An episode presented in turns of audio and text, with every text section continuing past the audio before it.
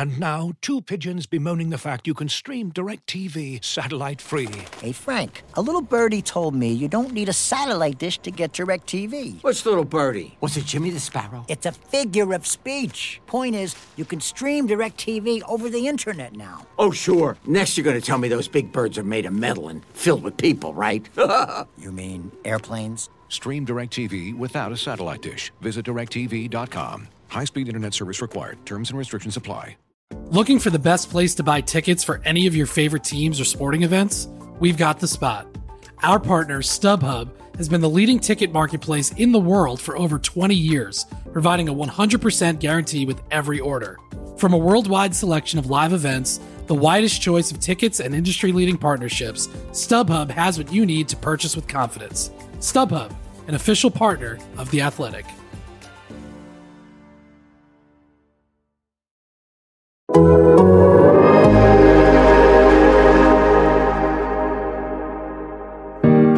podcast is brought to you by DirecTV Stream. Get your TV together with the best of live and on demand. Learn more at directv.com. The culture is the culture. It's 4 to 6 A to B, competitive excellence, and the brotherhood.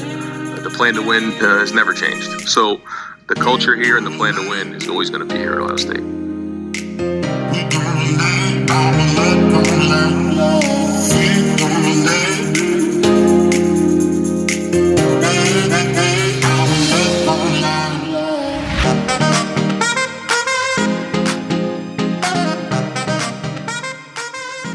Welcome back to Four to Six with A and B, your Ohio State podcast brought to you by The Athletic. This is Bill Landis, joined by Ari Wasserman. Ario High State like has nothing to worry about now, right? Everyone, the, the college football world is totally on fire.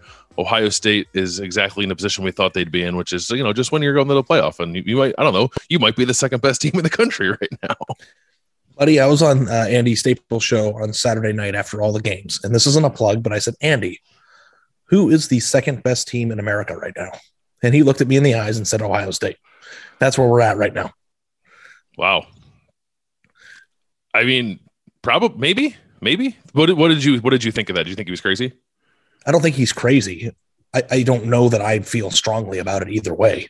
I think that if there were a top four right now, I would, considering everything, Ohio State might be three or four because, you know, everybody's got a, a, scarlet letter, right? Is that the right thing to say?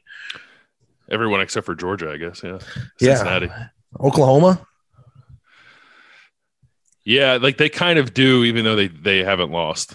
Well, Oklahoma decided to bench their Heisman favorite quarterback with a five star freshman. So like that's where they're at right now. And I uh I watched a five minute cut up of Caleb Williams highlights like right before we started recording this. Holy shit, that kid's good.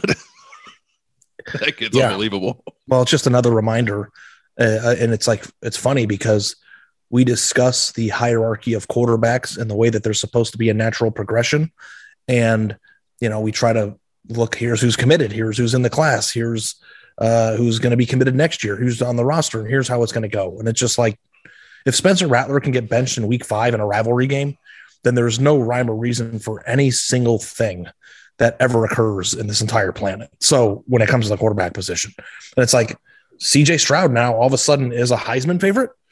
Or like one of the top three Heisman favorites when we were discussing whether or not he should be benched three weeks ago, even temporarily three weeks ago. Yeah. This is, I will say, and you tell me if I'm wrong here. That was the most eventful college football Saturday of the last five, ten years. Mm-hmm. Yeah, I think so. Individually. Yeah. And I was right about a lot of things. I was wrong about a lot of things. But what I think I was wrong about was like not talking about Ohio State and the playoff until November because it's just like Ohio State looks like itself again. And I know that Maryland, Rutgers, and Akron have a large part of, you know, what to do with that. But, buddy, Ohio State and all their issues is like the norm right now. Yeah. It's not like there's like seven or eight teams right now that are awesome. And then Ohio State's like trying to repair itself. It's like there's one team that hasn't been questioned on either side of the ball all year. And maybe even at the beginning of the year, Georgia was questioned on the offensive side of the ball with, you know, not scoring against Clemson. But I mean, who if there's there has to be a two, three, and four, and I think Ohio State is pretty clearly one of the two, three, or four. This version of Ohio State, even.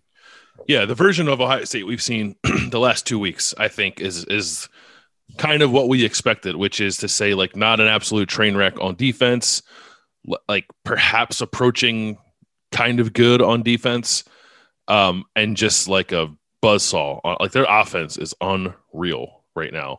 Um, and like even like they couldn't even run the ball particularly well against Maryland. I think Maryland was like kind of selling out on that in the beginning of the game. They still ended up with fine numbers, and TreVeyon Henderson got his 100 yards and two touchdowns. Like it was fine. I didn't think they like struggle in a way that gave me concern, but it also didn't matter because like CJ Stroud on those receivers were just slicing up that defense all day. And like this is this is the vision. I think this is the vision for what a Ohio State team that could contend for a national title would look like this year.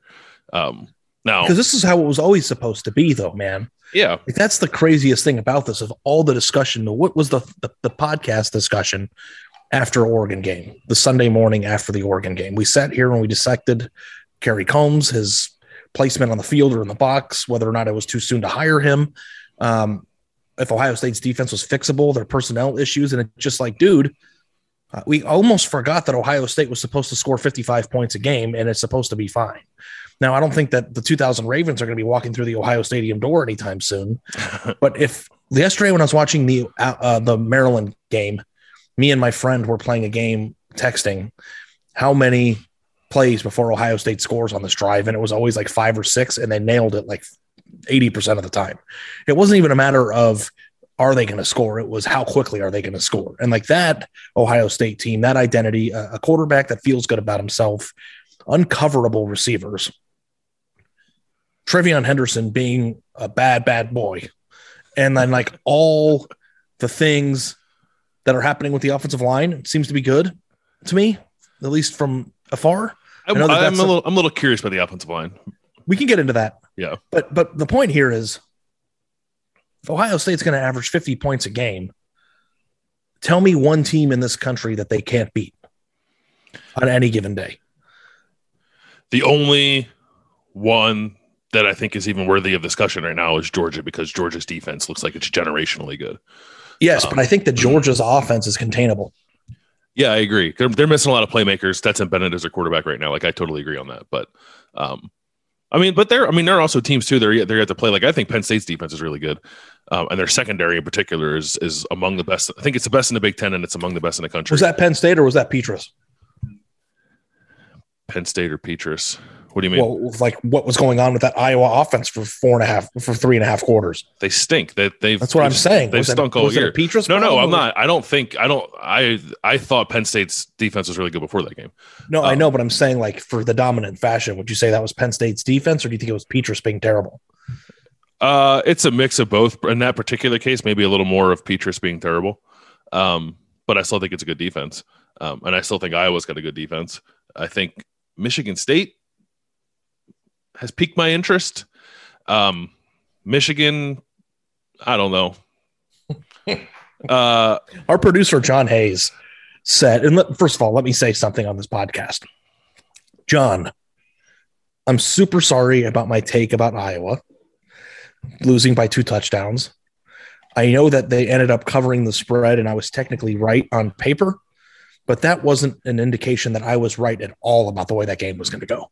Like I was completely wrong, and that just shows you that gambling sucks or is great because you don't always have to be right to win or lose.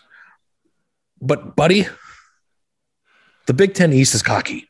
I'm sorry, it's fake good. No, uh, oh, it's only as fake, as, it's, as related to Ohio State, I should say. Yeah, yeah. Like it's only.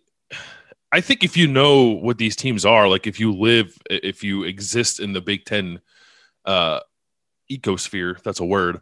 I think you had a pretty good feel for what these teams are. I don't think they're bad, but like we said on the last show, like there are all of all three of them are very limited offensively. Um, and Michigan's defense, I don't think is quite as good as Penn State's and, and Iowa's. So like they're not the totality of what they have. I don't think looks like a top ten team to me, but I still think they're they're decent enough. Um, but I don't think any of them are really close to being as good as Ohio State. But I do like Michigan State's interesting to me. Michigan State, you know, handled Rutgers rather easily over the weekend. They haven't lost yet, and then Michigan State's got a pretty good defense, like a top forty-ish defense. Its offense at the moment is incredibly efficient surprisingly explosive, and they have what I think maybe those other teams that we're talking about don't have is a is a bona fide stud in Kenneth Walker who like isn't dependent on someone getting him the ball to take over a game. Like they don't. Is he, he top ten player individually in college football? Is that fair? he's playing like one certainly like he's i did not we did a heisman straw poll that started last week i did not put him on there and maybe that was a mistake at the time but i'm going to put him on there this week um he's really good and he was good at wake Are you putting Stroud on it? no not yet uh i guess i have to look at the numbers We're probably not yet no um Also, one other thing, not to interrupt you. no it's okay Um, Oklahoma's new new quarterback. Is it possible for him, Caleb Yeah. Williams, to win the Heisman this year? yes because it feels so wide open so like if he if what he did against texas is just what he's going to do the rest of the year then yes i think he can um but i don't even know like you this is an ohio state podcast but i think ohio state fans care about what's happening in rest, around the rest of the country because it impacts their ability to make the playoff is caleb williams going to be oklahoma starter the rest of the year I don't know, but I think so. I don't know how you go back to the to, to Rattler. yeah i'm just happy now that uh when quinn ewers supplants cj stroud at some point next year we don't have to just call it a kelly bryanting we can call it a rattlering too It's Well, nice here's to the thing, dude. options. It's like I thought there was a chance that the McCord situation was going to be that.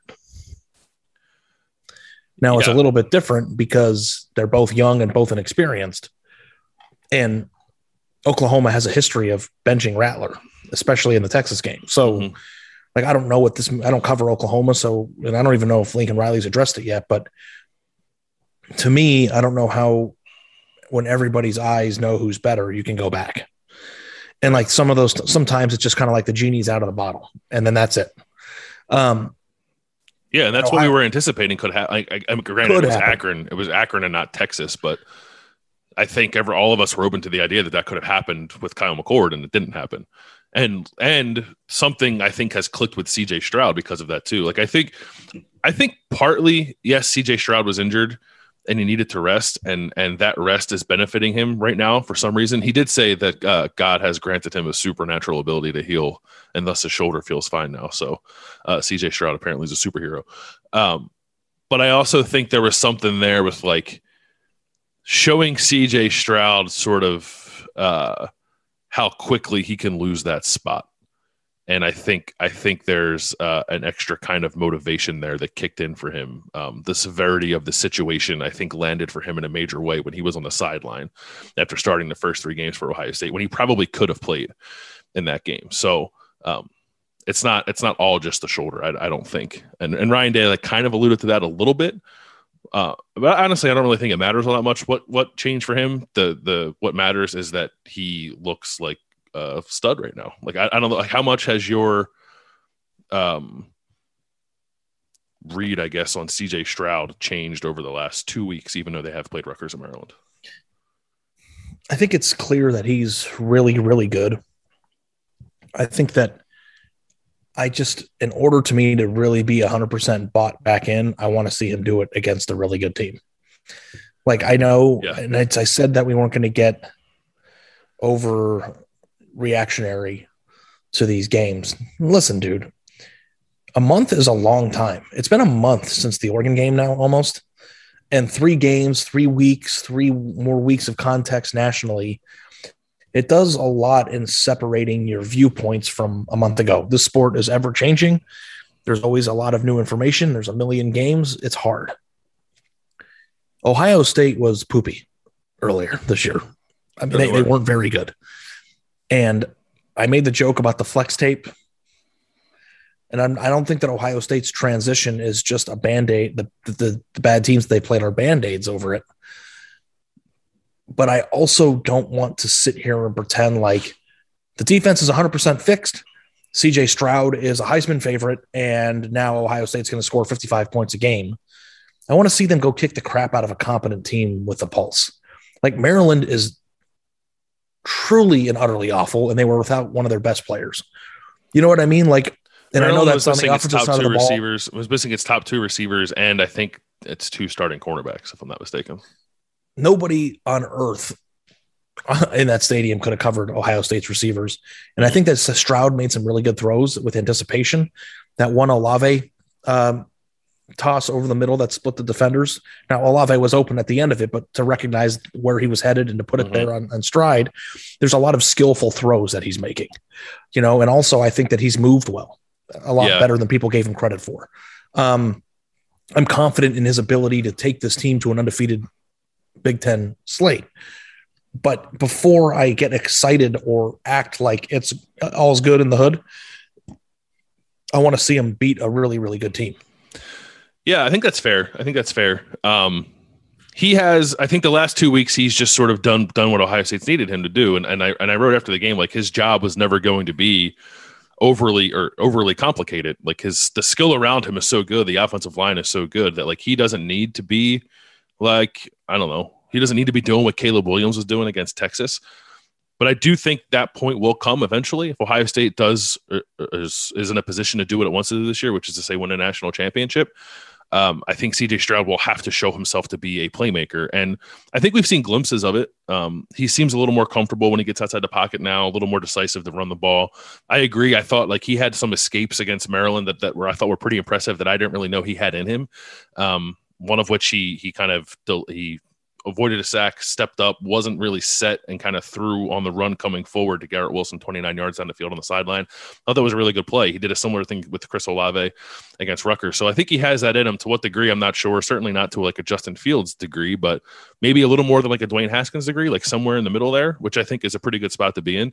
Um, you don't have to be an otherworldly freak like Justin Fields was or like Caleb Williams was to use him as an example again. But I do think that that um, caution that I think you're voicing is is fair because even though Rutgers and Maryland are by like advanced metrics the two best defenses Ohio State has played thus far this year, they're clearly you know not the same caliber of what Ohio State's going to see when it plays Michigan State, Michigan, Penn State, and probably Iowa in the Big Ten championship, and then whatever comes in the playoff. So, but but I do I think it's encouraging to see CJ Stroud heading in this direction after a subpar start to the season where we, like you said, thought three weeks ago this kid might be on the precipice of losing his job, and he's like responded, I think, in the best possible way to that.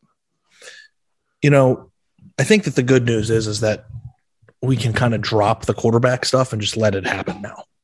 You know, I think that even though Ryan Day has always been in complete control of what's going on and you know, probably never had the same thoughts and discussions that we as the media and, and fans were having. Mhm. There has to be a benefit for CJ Stroud and this team for it to just be like, okay, he's the guy, let him settle in. You know, he's played what, five games now? Yep. By the time they play Penn State, if he goes out and plays the way I believe he's capable of playing in that game, that could be the the beginning or the birth of a star. You know, and I don't know what's going to happen a year from now. I don't know if Quinn Ewers is going to be Ohio State starting quarterback a year from now.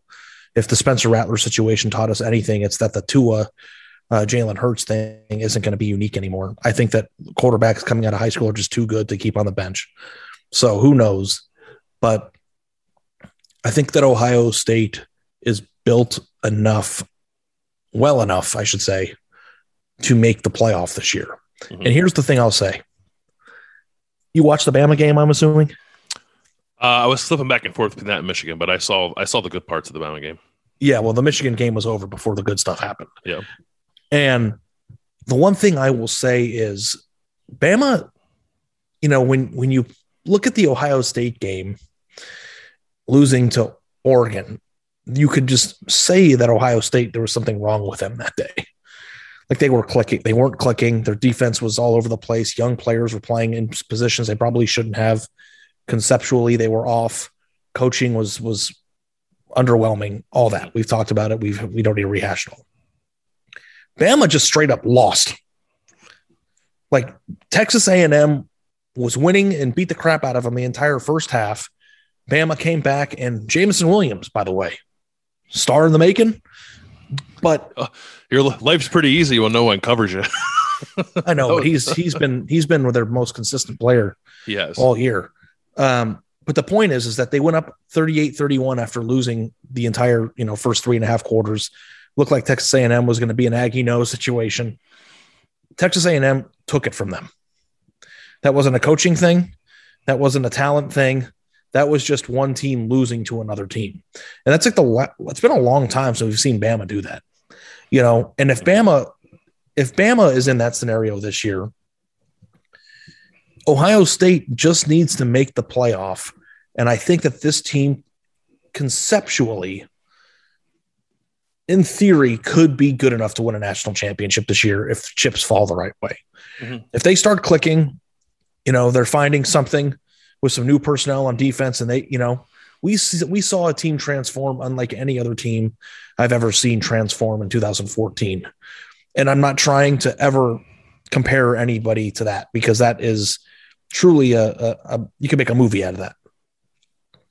But we're not even into mid October yet. Ohio State's tremendously talented. You've got some of the most explosive offensive playmakers in the entire country.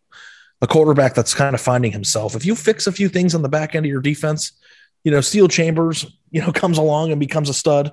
You know, the the defensive line starts finding some more guys. You know, the the new concepts in the secondary, you know, start working out. Denzel Burke becomes a star. Like you, you remember at the beginning of the year, we were talking about who's going to step up and be those whole those, those transformative players. Mhm. It's like could Steele Chambers be a transformative player? Yeah, I think he could be. jumping the gun. Um, I mean, it's an absurd thing to say out loud because the guy was a running back two months ago. But he's he's got a history, a long history of playing linebacker. He does, and like he he is getting better every week. It's like you can when you watch Ohio State every every week and you're around them day to day and you pay attention to that stuff, which like you and I do, and the people listening to this podcast do. I don't know how you could come to the, any other conclusion than than Steele Chambers is is clearly getting better week by week. Looking for an assist with your credit card, but can't get a hold of anyone? Luckily, with 24 7 US based live customer service from Discover, everyone has the option to talk to a real person anytime, day or night. Yep, you heard that right. You can talk to a real human in customer service at any time. Sounds like a real game changer if you ask us. Make the right call and get the service you deserve with Discover. Limitations apply. See terms at discover.com/slash credit card. And now, two pigeons bemoaning the fact you can stream DirecTV satellite free. You see this? A family watching baseball on DirecTV with no satellite dish in sight. Let's heckle them. You call that changing the channel? Choke up on the remote, buddy. I hope getting all these games on DirecTV makes up for your mother not pre-chewing your sunflower seeds. DirecTV has the most MLB games. Visit DirecTV.com. Claim based on total games offered on national and regional sports networks with choice package or higher. Availability of RSNs varies by zip code and package. High-speed internet service required. Terms and restrictions apply. Is Cody Simon a transformative player? I think he could be if he can get healthy. Is Denzel Burke a transformative player? Uh, he will be. I don't know if he is if he's quite ready to be that this year, but I think he will be, and maybe we'll. I don't know. He's like a future All American for sure, but Is JT Tuimoloau? possibly, yeah, Is Jack Sawyer? Possibly. Listen, all you have to say is possibly to five or seven names. And if three turn out that way, then you got a national championship team. My point here is, is that I think Ohio State, with their new defensive scheme, which by the way is as simple as simple comes, It is. let these yes. guys go out and ball. Let them be superior athletically. They don't have to be perfect. Ohio State's offense just scores 50 points a game. When they play Penn State, they score 31, which will be more than enough. When they play Iowa in the Big Ten championship game, they'll score 31. It'll be more than enough. Get them in the playoff. And then outside of Georgia, and I still think that they can beat Georgia. Like Ohio State clicking at the end of the year, it's crazy how much you can change your, your viewpoint. Now, this is fun because it's like Oregon game doesn't count anymore because everybody's got that same scenario. And when you're all starting from square one again, Ohio State's at the front of the line again. Yeah. So the fun part is, is now you have a few weeks of, of more of either a, a, open week or cocky games. Uh, by the way, I like saying poopy and cocky because I was uh, watching Superbad the other day and he said poopy. And I thought that was, you know, uh, it's in my head. But like the Penn State game is going to be fun. And I'll say this about Penn State too. They're in the same scenario that they were in on Friday. You went Yeah. out, you're in. Yep. You know, and the Sean Clifford thing, I hope isn't a big deal. If Sean Clifford stayed in the game, I think they would have won that game easily. I Um, agree. Penn State is the second best team they've had in the Franklin era this year. Yeah, that The 16 team was the best. 16, 17, they were pretty good. Yeah. That to me is the biggest game of the year. Michigan is fine. But Nebraska's getting better too. I mean, when you think about Michigan, Michigan State, Nebraska, um, and Penn State left on the schedule, they got a pretty tough way about it. You know, if they are undefeated in the Big Ten and Big Ten championships at the end of the year, I would say that's a battle tested team that could beat anybody in the playoff, including Alabama right now. Clearly, a day removed from, from Alabama being brought back down to earth. If I say to you that I think Ohio State's toughest remaining test before it gets to the playoff is Michigan State, does that do you think that's crazy? I think it's premature. Yeah. It probably is premature. I think they look the most well-rounded, most balanced, um, most explosive, most capable of potentially scoring enough to keep up with Ohio State of any of the remaining teams on our schedule. I don't know. Penn State, when things are, I mean, Penn State in the first half was pretty explosive in that Iowa game, and Iowa's got a really good defense. Yeah. I mean, they were taking what they wanted. They had a few bad picks in the red zone that are in the I end just zone. trust Sean them. Clifford. Like I agree with you that Sean Clifford would have Sean- been able to manage that game in a way that Penn State would have won had he not gotten hurt. But I don't think he's that dude. Like I don't, I don't I don't. I may, like Pey- Payton Thorne's probably not that dude either. But Sean Clifford was probably a much better than you thought he was going to be, right? Uh, yes, because I thought he'd be terrible. So like there was a lot of room for growth there. I don't. I think he is uh serviceable. Now, I don't think he is great. I think he's still pretty limited, They have, but he's got good weapons around him. The receivers are really I mean, he's going to play in the Ohio State game, right? I have no. I actually didn't see what happened to him. I like was writing in most of the first half of the Iowa game, and then like I got done writing and looked up, and Ta'Quan Roberson was in the game, and I don't. I don't actually know what happened to him. So like, did, did you see it? Like, did it look? I didn't see it, but I saw got a lot happening in my house right now. Oh, and I saw that he that he went to the locker room before halftime. But just based on his temperament on the sideline, it didn't look like he was running around and you know he had his pads off, but it wasn't like he was limping or he didn't like have Like- a brace or anything on. Like he was Not that I- street not that I clothes. He recall. It- He was walking around fine. Yeah, I don't know. he wasn't in street clothes. I think he was still wearing his football pants and his dry fit undershirt Oh, okay. and like was like engaged in the game. Like it wasn't like he was in the back of the locker room like getting figured out. Like he was out there. Right. So I don't know if it was just a, you know, and sometimes a, a finger injury or something, you know, could keep somebody out. Like Russell Wilson's out six weeks because of a finger injury, I think. So, you know, I'm not trying to play medical doctor, especially because I don't know specifically what's wrong with him. But my understanding is that Penn State has a bye week after they pl- or before they play Illinois. Then they have a bye week again when they play Illinois. Like Penn State's got three weeks to prepare for this game. They have three weeks to prepare for the game. They have three weeks to get Sean Clifford right. Yeah. So I think Yeah. my my anticipation would be that he does play in that game without knowing. I, I think James Franklin does like the Ryan Day thing. Like if a guy's not out for the year, he doesn't tell you what's wrong with him, um, or how long he might be out. So I think it's probably fair to assume that Sean Clifford will play in that game. If it's three weeks from now, they have an off week and then they play a bad Illinois team. Like because they can beat like they can put Ta'Quan Roberson back there and like run the wing T and beat Illinois. Um, yeah, I, the reason why I'm not with you on the Michigan game, State game is because it's home. Yeah. So it's Like, Penn I- State game. Yeah, yeah. I think that I would say that Michigan is probably the biggest test of the year. Like, I think Ohio State is going to beat them handily. But if Michigan is like in their revenge tour, like version of itself, where they have one loss or zero losses going into that game at home, like that better be their freaking Super Bowl. Like, that better be like the biggest game in Ann Arbor the last five years. And we've seen really good Ohio State teams struggle with Michigan teams in the past. So, like, I'm not trying to talk myself into it, but based on the way Michigan has looked this year and the fact that it's the only game left against uh, a top 10 team right now on the road, like, I think that has, has to, in, in a rivalry game where emotions and jobs could be on the line. Like, you're laughing at me, I think, but like, I just don't know if that's just like the default, the default answer here.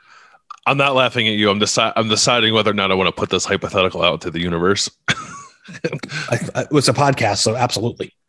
uh, Ohio State is rocking shit for the next month. Everyone's on the playoff train. Here we go. And then perennial pain in the ass Michigan State comes to Ohio Stadium in the second to last week of the season and just totally upends those dreams.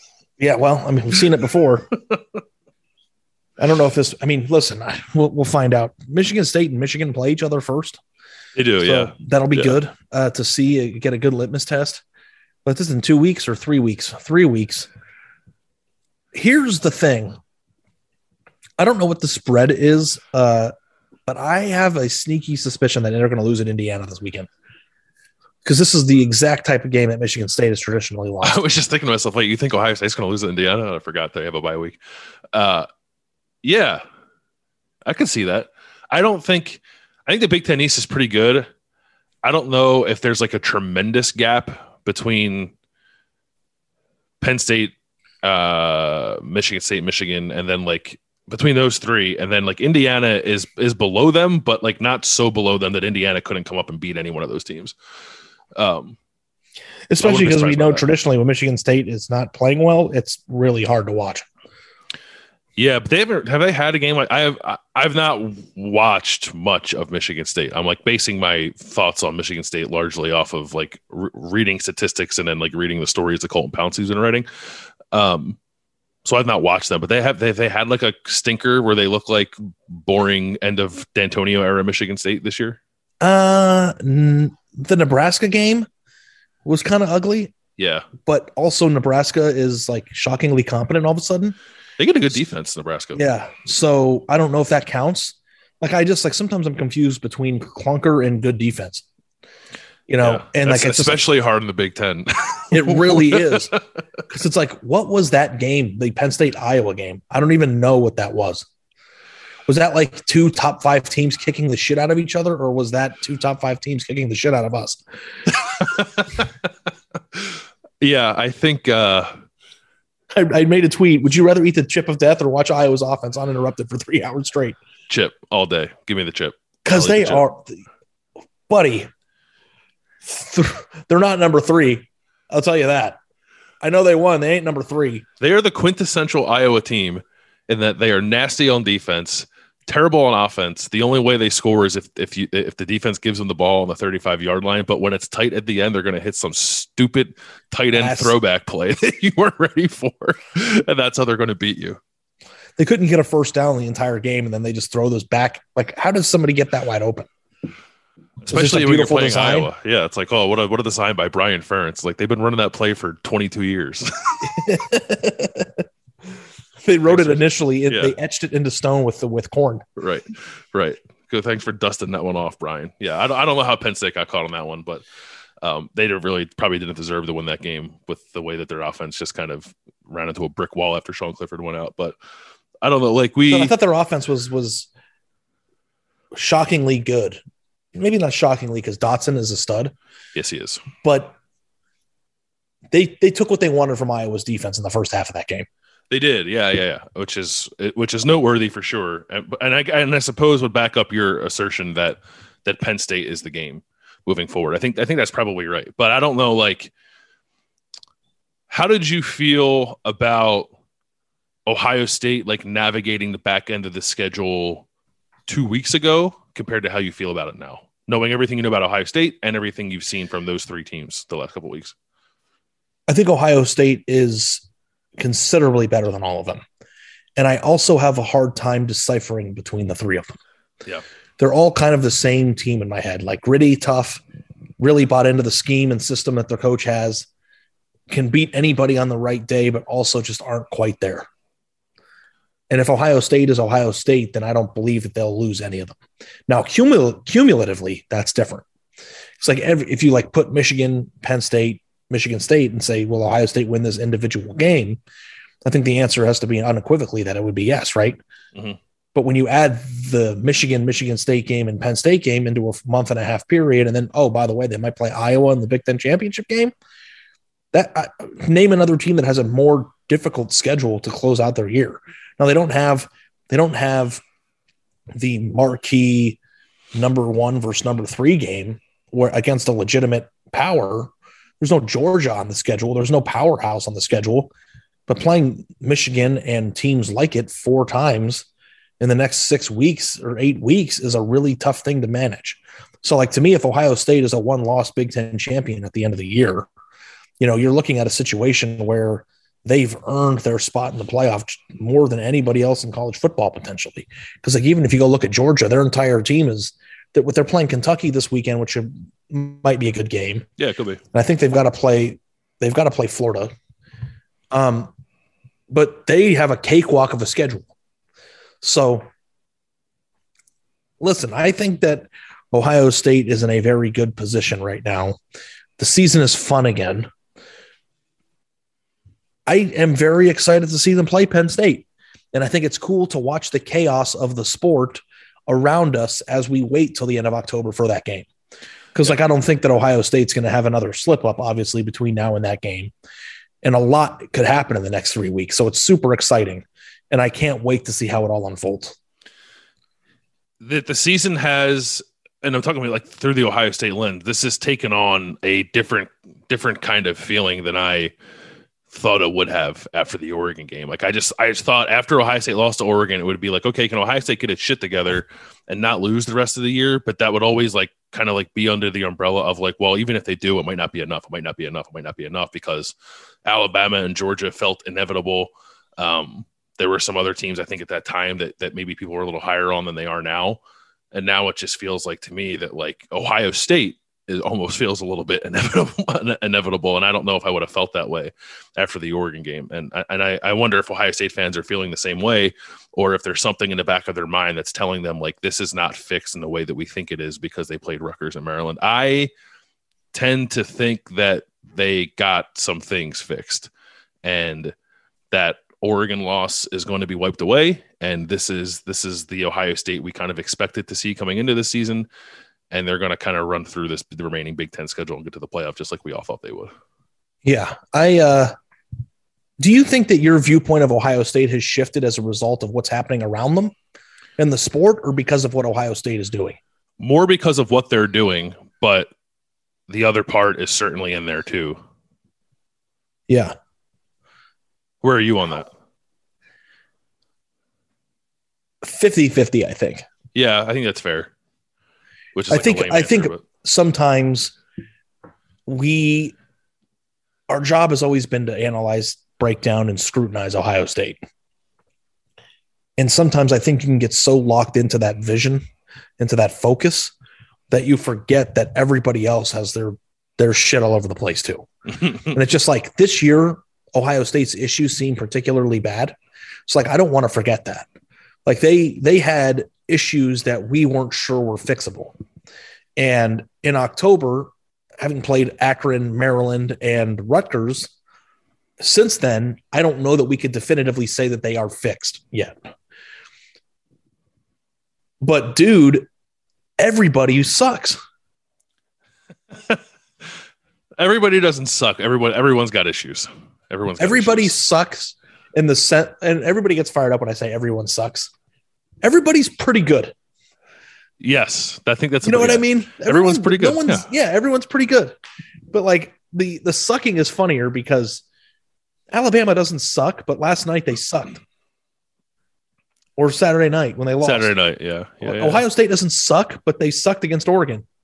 Yeah. Like everybody's had moments of sucking, except Georgia. Yeah. And by the way, Georgia, you still got to beat Bama. And I, I, actually I think that you could say that Georgia was the biggest winner of, of the weekend because now they're in a position where they might be facing a one-loss Alabama team in the SEC championship game. And given what's going on, if they're undefeated in that game, they could lose and still get in. Right. I think that if it was it was undefeated versus undefeated, that's different. But if a one-loss team beats an undefeated team and they both are sitting there with one loss through the SEC schedule, then they're both going to go. So, and maybe that was makes Cincinnati a loser. This isn't a college football playoff show, but what are we three weeks away from being in that realm? I think the, the, first, first ranking? rankings will come out after Ohio State plays Penn State. I think is so. Yeah. Like we are like. Do you even know what your top four would be? My top four right now, uh, Georgia, um, I mean, I probably put Cincinnati at two, even though I don't really think they're deserving of that or, or like good enough that you would think of them that way. But you know, they haven't lost. Um, I think I probably still have Bama three, or maybe have Bama four. Um, and then I I suppose you put Oklahoma up there. I don't know. Am I forgetting somebody obvious? I think that mine would be Georgia, Oklahoma, Ohio State, Cincinnati. No Bama. Bama just lost recency bias. They'd be five. Yeah. They lost to a talented A&M team on the road that had not played well in a couple of games, but like A&M is not you look at like the roster composition of A&M. It's not I don't think I don't find it all that shocking that they beat Alabama at home. It's just so A and M that they have two losses when they finally did it. Yeah. Also, if you watched A and M play at all earlier in the year, they couldn't get a first down. If you, Their offense is pretty bad, yeah. it's like it was horrifyingly bad. So I don't know. The stars aligned for sure. they did. I don't think Yeah. that. I don't think that. I think that losing to Oregon is a better loss than losing to A and M right now. Now, that was on the road, and Ohio State was home, Mhm. And Texas A and M Stadium is bonkers loud. Yep. uh, and probably, probably without question, one of the top five most intimidating stadiums in the entire country. And I had friends that were at the game saying that was the loudest environment they've ever they've ever felt. So that's that. But like, I don't think that A and M is unquestionably better than Oregon. Maybe unquestionably more talented. More talented on paper. Uh, They've got a backup quarterback, dude.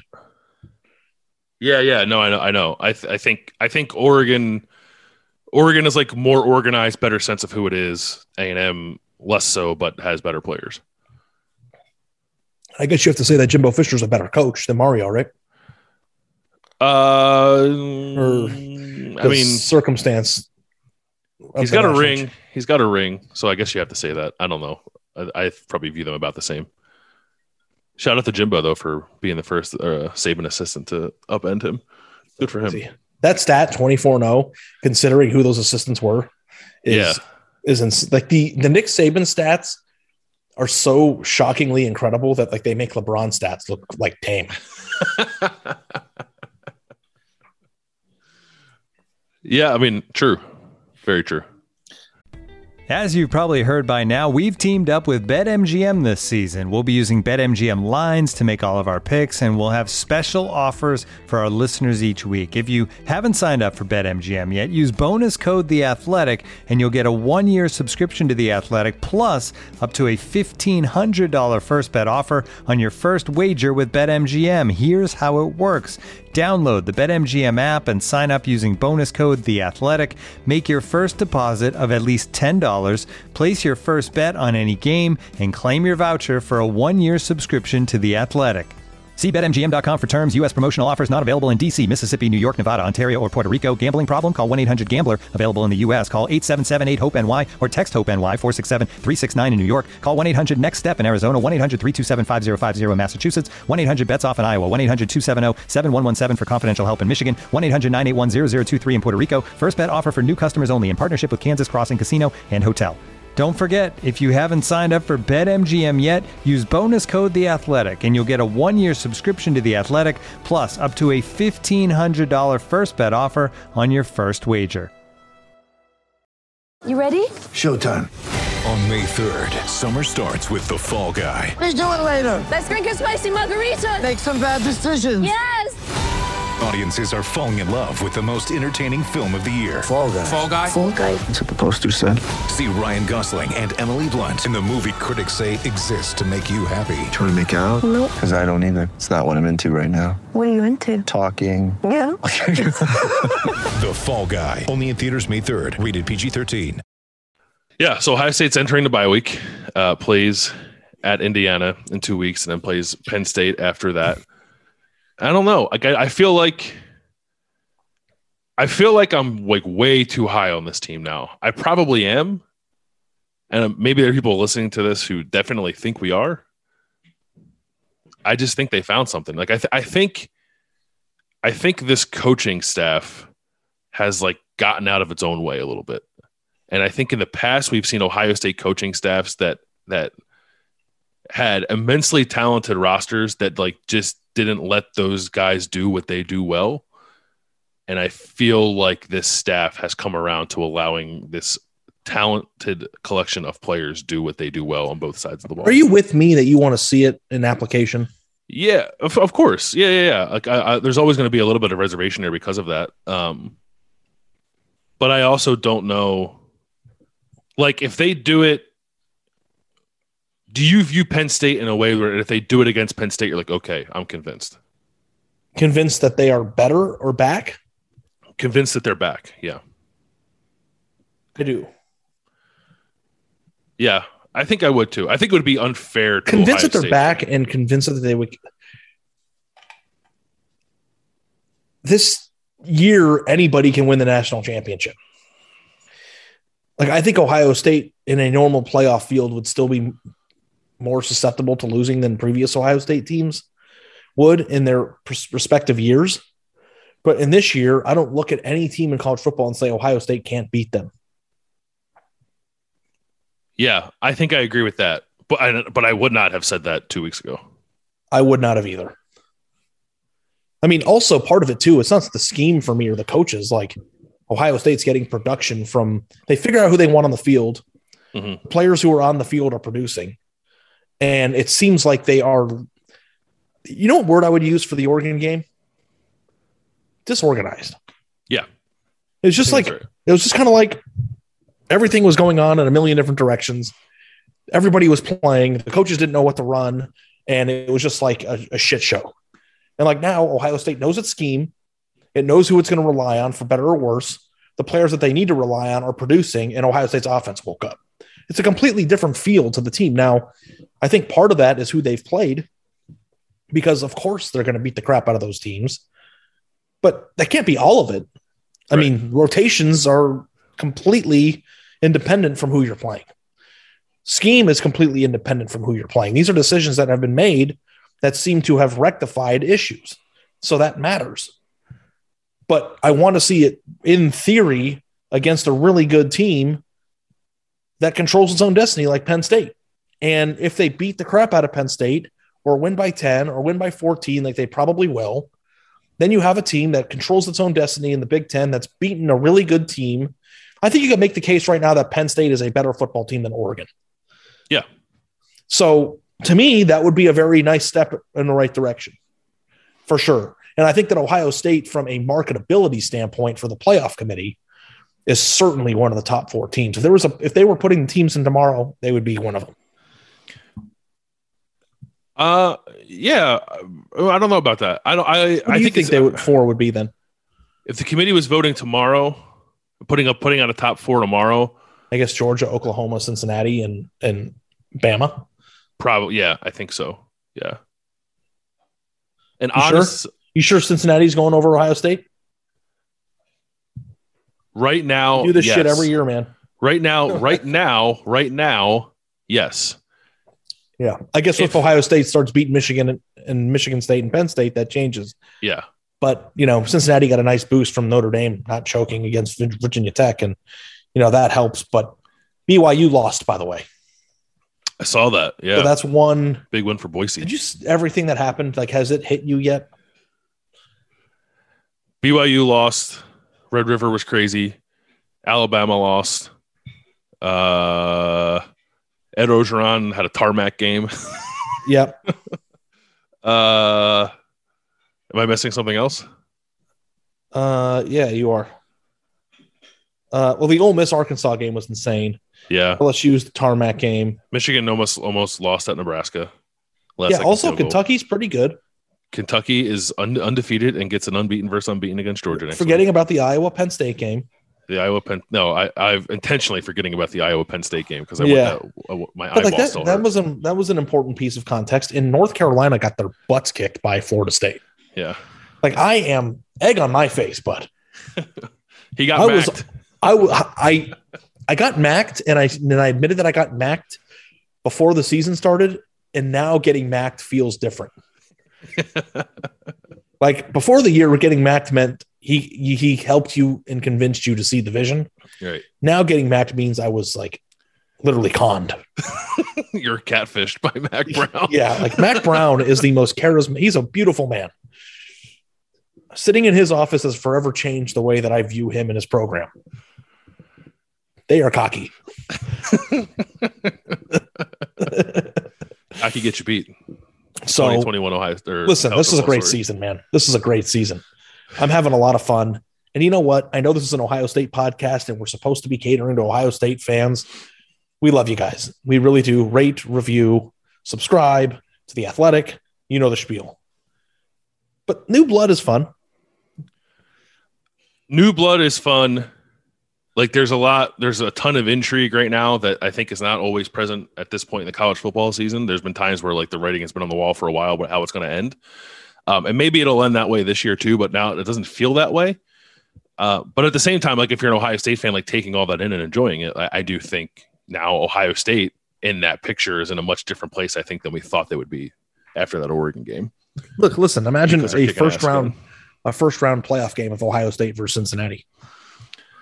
Stewart Mandel, uh, in his first bowl rankings, which are bowl projections, I think came out two weeks ago, had like an Ohio State Cincinnati Fiesta Bowl, which wasn't a playoff game. But now, yeah, Ohio State, Ohio State Cincinnati Cotton Bowl, the playoff semifinal on the table. Okay. Let's play a game before we go. Ready? All right. I'm gonna say a team and you tell me if they suck by saying sucks. Okay. Alabama, No, Georgia, no, Iowa, sucks. Penn State, Might suck. Oklahoma. No, I don't think so. Uh, two TBD. How about you ask me? Yeah, you're gonna say You're everyone sucks. nice. Yeah. Okay. you're- Okay. you're Alabama. nice. Alabama. Sucks. Georgia. Doesn't suck. Okay. Uh, Oklahoma. Sucks. Cincinnati. S- doesn't suck. Ohio State. Sucks. I don't even know Everybody, everybody sucks. Iowa sucks. Penn State. Sucks. Michigan. Sucks. Michigan State. Sucks. Jacksonville Now- now- Jaguars. No, sucks. Nebraska. Doesn't suck. No, Nebraska sucks. But whoever whoever emerges from the suck pile can win the national championship, though. Yeah.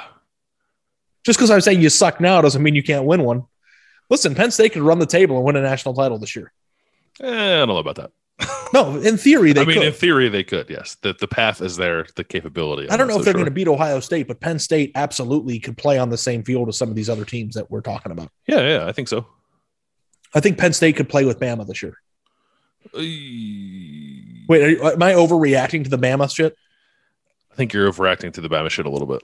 I'm overreacting because Texas A&M took it from them, not because they shit their pants. I do not think. I think if Penn State and Alabama played, Alabama wins by like I don't know, Fifty. four touchdowns. That's funny, buddy. I'm, I love you. What a great Saturday that was. Excellent Saturday. Uh, Ohio State's off, but there's some, you know, there's might be some games worth watching this week, which is not always the case when Ohio State's off. So I'm excited about that. Um, Mailbag this week. I was thinking either mailbag or maybe we get into some recruiting talk. We have not really done much recruiting discussion um, I know. in, in a while. So sure? I don't really like that stuff. yeah, you're. I know you're not into that, but I, I would hope that you could get over that to talk about Ohio State's recruiting efforts maybe when we come back and talk with the fine folks later this week. Sounds good, bud. I'm looking right. forward to it. Thanks so All much right, for we'll working with my schedule too. I just we're in the mode where I just text Landis. You want to do the pod in ten minutes, and it's just like either. I have a 35 minute window to do this podcast. Yeah, before the baby wakes up. Let's do it. uh, What Okay. was the food in the uh, in the stadium like? Anything? Uh, it hit me. Man, hit me with. I covered t- a ten years worth of games uh, at Ohio Stadium, and Landis sends me a picture of fried chicken two weeks ago. Not once did they have fried chicken in the press box during my tenure there. So that was a 330 kick, right? Yeah, or no, it was a night game uh, against Akron. Um, Say that this again. was night game against Akron. This was this was standard noon game fare, uh, breakfast and then hot dogs at halftime. And I don't eat the eggs because catered eggs are gross. Uh, so I just ate sausage and potatoes, and then might have had a, a frappe or two from McDonald's. They're still still hitting you with the frappes. Oh yeah, yeah. yeah. I don't eat the hot dogs either. Is there any post game Donatos up there? Not that I saw. I did. I did eat popcorn at halftime, and I don't typically eat popcorn. I know you were a big press box popcorn guy. Big popcorn guy. Love popcorn. It's the most elite snack a human can have. It's pretty good. Pretty good. I might. The problem is my hands get all uh like buttery and salty, and then I got to type on my computer. So, do you want to make, talk man. about the? uh I was going to make a joke that I'm regretting making, so just just cut the show. Just cut it before we have to edit it out. we won't let you do that. We'll end, we'll end the show there. Uh, we'll be back with you guys later this week, and as I said, we'll talk a little bit about how the Buckeyes are recruiting as they head into the bye week with Indiana on the other side of that. So thanks for listening. We'll talk to you guys later in the week.